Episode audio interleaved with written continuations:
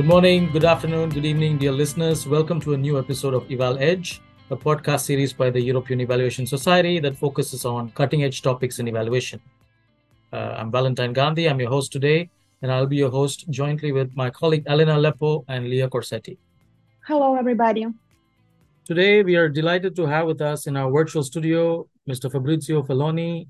Fabrizio is the Deputy Director of the Independent Office of Evaluation within the International Fund for Agricultural Development. He develops operational policies and methodologies to enhance the independence and effectiveness of the independent evaluation function. He also conducts corporate level evaluations and ensures that high quality professional work by creating an enabling environment and coaching of the staff and sets quality standards for their outputs. Welcome, Fabrizio, and we look forward to speaking with us today. Thank you. I'm very glad to be here, and thank you for inviting me, and uh, thank you for your kind introduction. Yes, Fabrizio, nice to have you in this virtual studio. So during this podcast episode, uh, we will ask you about IFAD experience in using innovative technologies, namely geospatial data and analysis in IFAD evaluation. IFAD recently have issued a guidelines on geospatial tools and applications to support independent office of evaluation. So as far as I know, um, IFA, the Independent Office of Evaluation, uh, had been applying and using geospatial data already for a while. And yet I noticed that in the guidelines, uh, you mentioned that applications of those technologies is still in its initial stage. So therefore, to start the discussion, could you please briefly introduce IFAD and the Independent Evaluation Office to our listeners and share your motivation to issue these guidelines and maybe mentioning some factors which could hold uh, evaluators uh, back from applying those technologies more widely. With pleasure. So first of all, for those who might not be familiar with our organization, IFAD is International Fund for Agricultural Development, and it funds uh, development projects in uh, rural areas through mainly through loans uh, and to a lesser extent through grants. So that's the entity, uh, the uh, IFAD nature, and it is an international financial institution and a member of the United Nations. Our office is an independent office. We don't report to management, we report to the board, and we conduct evaluation of, at the project level. We conduct evaluation at the country level. We also conduct evaluation of thematic nature at the corporate level.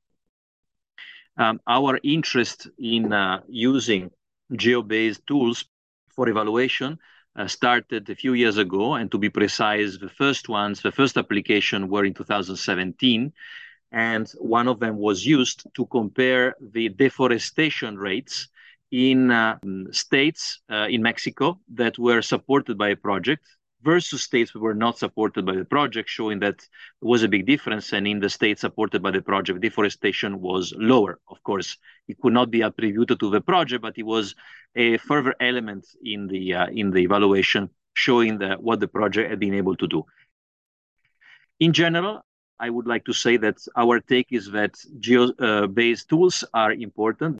They are not a panacea, and they're additional to other evaluation techniques, traditional techniques. So it's not really revolutionizing yet the way they conduct evaluation. More in general, it has not yet uh, revolutionized the way in which other organizations are conducting evaluations.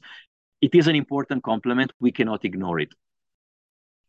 Um, as to the uh, reasons why uh, people may be held back from using these uh, tools, I can see uh, a few factors. One of them might be the nature of a project. So uh, there might be projects that are that adopt uh, more easily these techniques, for example, are more amenable to this. For example, projects that have produced visible uh, infrastructure that can be seen as it were from the sky, and uh, another project where instead you you don't you there's not less is visible from the sky. You can think of a micro enterprise project. Perhaps there's less to be seen from from the from a satellite, for example, than than other type of projects.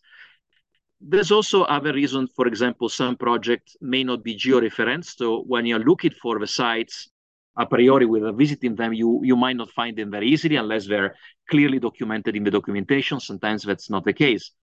also, there are simpler uh, reasons. For example, many evaluators think that the data are not aware of the data that exists, uh, geodata, and the database, which can be accessed at low or no cost in order to have information of a project. Uh, some of them may think it's particularly expensive, which is not, but we have to dispel sometimes these uh, assumptions. And um, sometimes we, we don't have, uh, we're not yet uh, been able to formulate the question, uh, evaluation question in such a way that geodatabase help us respond. And sometimes, let me allow this, there is a little bit of some uh, conservatism because we have colleagues who have not been exposed to this technology, don't know how to use it, and they have a little bit of resistance sometimes to it, which is not uh, based on, on, on any reason of cost or feasibility. It's just a matter of I've never done it. So that's why we also we need manuals or guidelines that help people uh, introduce uh, to the uh, to the topic with a little bit of an easy landing. Thank you, Fabrizio. I will pass my word to Gandhi to Valentin. You will got it. Thank you. Um, so Fabrizio, I think you raised an important point about how uh, geospatial data or innovations like this are used in harmony with traditional methods. But oftentimes, even though we try to do that as evaluators, these can be hard because M&E as a as a field itself is largely designed to be very linear in nature and doesn't give room for agility. But integrating uh, tools such as geospatial with traditional accountability based evaluations can be hard. But could you, from your experience, share how the Independent Office of Evaluation operate in using these innovative methods? How do you bring this to, to I mean, how do you marry this together? We have selected a relatively simple and humble approach, I would like to say, because we have not discontinued the traditional practice of conducting evaluation. So we still think, for example, that the best way is to go there, see, and talk to people. So, uh, in addition, and in, meaning interviewing, conducting interview, conducting focus groups, and sometimes a mini survey. So that's uh, the best one. But certainly, the um, availability of data from geo-based tools allow us to look at things we were not able to look at uh, before. Let me give you an example. You want to know a bit more about the management of natural resources. Well, you can have some information by conducting interviews, but if you can also have uh, are able to compare the uh, satellite image of a site now, with what was, let's say, five or six years ago, you can have a sense of what has happened to the uh, vegetable, uh, vegetative cover, for example, to the to the forest. Has it been a, a depleted forest, if there was a forest, of course, or something um, else? For example, you may have an irrigation project. You want to see what the cropping uh, patterns are now and what the cropping patterns were before. So after irrigation, you can see new crops have been introduced, or uh, there's been uh, more differentiation of the crops grown, the, there's new patterns of rotation. So these are the type of things that you can appreciate better. And you can also compare with uh, with what people are saying when you interview them when you conduct mini surveys or or other type of interactions. So that's something we, it's additional. And for example nowadays we want to know more and more about uh, climate change and the effect it has on communities and what the communities are doing in order to become more resilient to, to climate change. So this gives us far more evidence than we used to have before through interviews. Let me say that also the approach that we have taken is relatively simple. So what we try to do is to uh, look for solutions that have relatively low cost and involve limited inputs from external specialists. We do not have in our office a specialist in, G, uh, in uh, geographic information system or geobase tool as a staff member all the time. What we do do is we hire consultants for short collaboration, and they help us uh, with this. So uh, what we do is can be done with little cost. It's doable, it's feasible within the budget that we typically have for a project evaluation or for a country program evaluation. And so our, our guidelines um, that we produce on using uh, geo-based tool are uh, helping people become more aware of what is already available, what type of information you can gather uh, from from uh, from these tools, and in a way uh, that that they would be able to do it um, to con- to conduct them as a part of the uh, evaluation at project level or a country program level. I'll give you an example of what can be done very simply. When we go to the field, we visit sites, and it's very simple at no cost. You can take simply the GIS coordinate of a site Then, with maybe with the help of, of a specialist and for a very short period, you can simply uh, look at what is in the database about these sites. For you might look at soil characteristics, for example, the, the uh, uh, quality of the soil. You can look, as I said before, a vegetative uh, cover of the soil and see what changes have, have happened, for example. Last year, we conducted an evaluation and we want we have a suspect suspicion that the the quality of soil was a problem. Uh, what we could do is simply looking at the GIS coordinates. We found that they uh, we were able to track them uh, through a, an existing database, so no cost at all to, uh, to, to do that. And we were able to see, for example, that the carbon content of the soil was very low in in uh, in, in this area. So it confirmed what the interviews had, had told us, had in a way uh, the clue that we received from from interacting with with cooperatives in that case, and we found that in fact they, uh, they there was an, a uh, low uh, low carbon in, content in the, in the soil as a consequence of the absence of good practices to manage the fertility of soil. So that's just an example, no cost, but it, uh, uh, in a way, corroborates uh, what you have found through other traditional evaluation techniques. That's fantastic. Thank you for those uh, excellent ideas. At EES, we, we are big fans of uh, simple approaches and frugal innovation, as you mentioned. Uh, before I hand over to my colleague, just a one follow-up question uh, at IOE, obviously you have uh, structured support systems uh, and you hire consultants. But let's say we are a small evaluator based in the global south or an NGO which is trying to start out a small, it could be on agriculture or livelihoods. Where would be a good starting point? I would say that uh, if I want to use geo-based tools, um, I think they are relatively affordable. And in, in my in my experience, they don't really even a small evaluation unit, uh, even w- without a, a, big budget, they should they should be able to to do it. And and because in many cases it, it requires the intervention of an external specialist for a relatively uh, short amount of time.